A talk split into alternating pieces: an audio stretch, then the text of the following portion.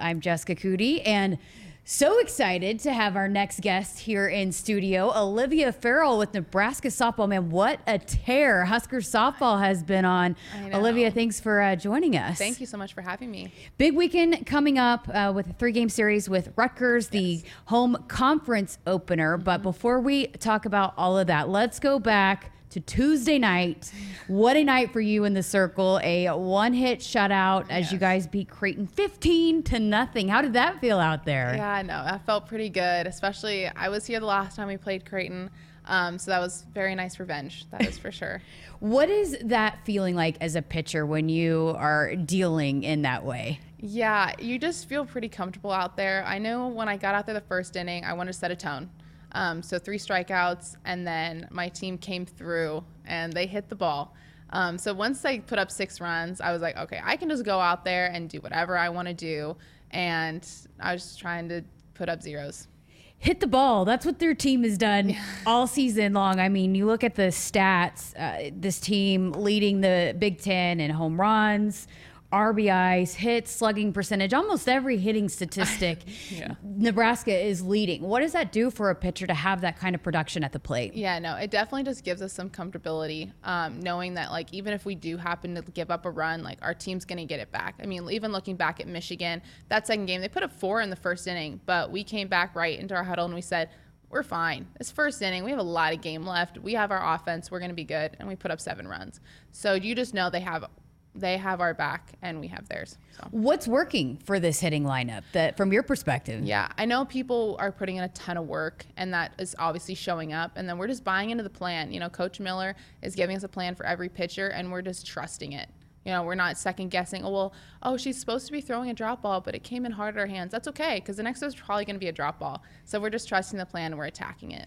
Billie Andrews, we had her in studio a few weeks mm-hmm. ago. Just such a humble, nice, yeah. and it's hard to believe she's just a sophomore. But again, one of the nation's leading, not just Big Ten, but one of the nation's leading mm-hmm. hitters. Uh, how special is she? No, yeah, she's great. I've known Billie since high school. We played against each other and her sister. Um, and she's just a competitor. She's great. Like you said, she's still so humble. And like you just get off the field and she's goofy and we talk and stuff. And then you get out there and she's to compete because she just wants to do so well for the team.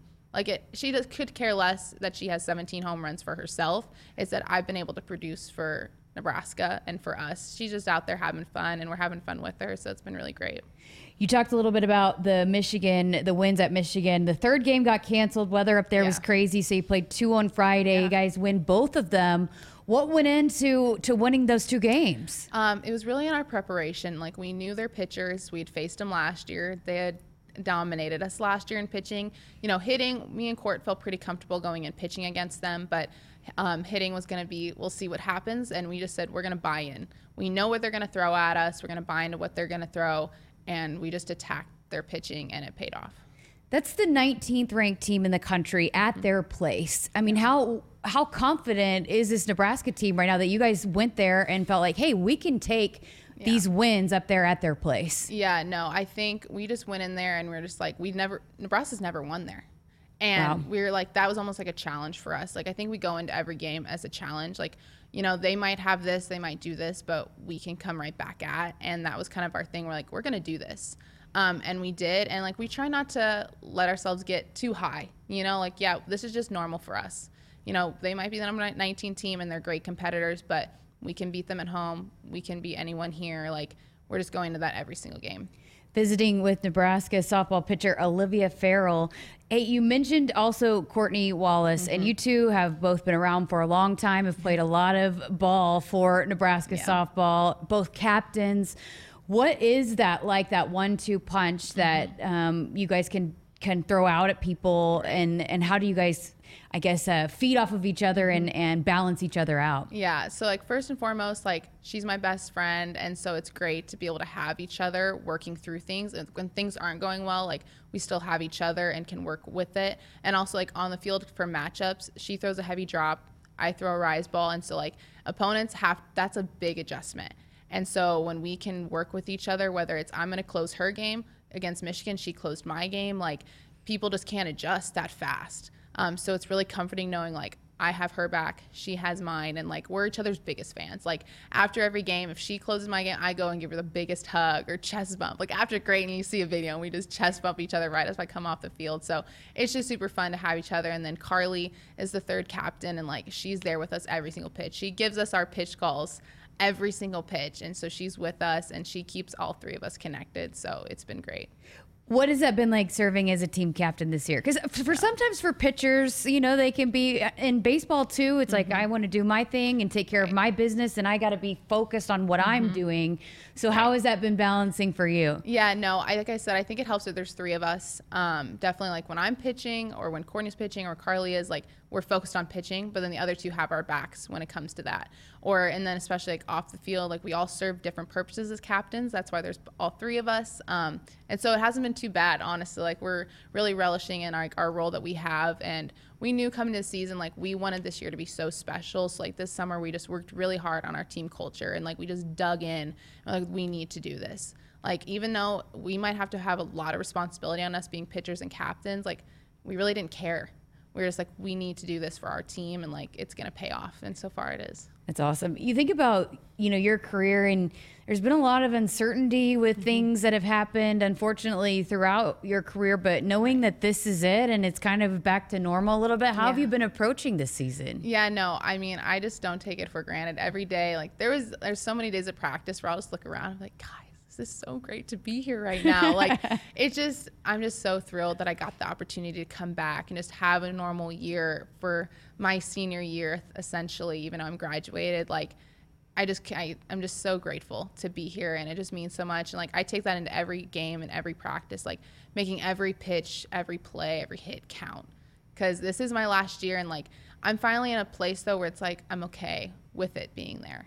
Like I'm I've relished it enough and like I've taken not taken anything for granted so i know like i'm gonna be okay when this is over like it's gonna be bittersweet but like i know i've given everything i've have and it's gonna be it's gonna be great and a Nebraska kid, what has it meant to yeah. you to wear this uniform? I know. It's just, it's insane. Like, I just, even growing up, I didn't really think about it too much. And then, like, I got recruited by Nebraska. And ever since I first stepped on campus, like, this was home. And, like, I'm 45 minutes from my house. And so, like, I this couldn't mean more to get to play for the Scarlet and Cream and just like give them everything because I can say I'm from Nebraska and I played for Nebraska.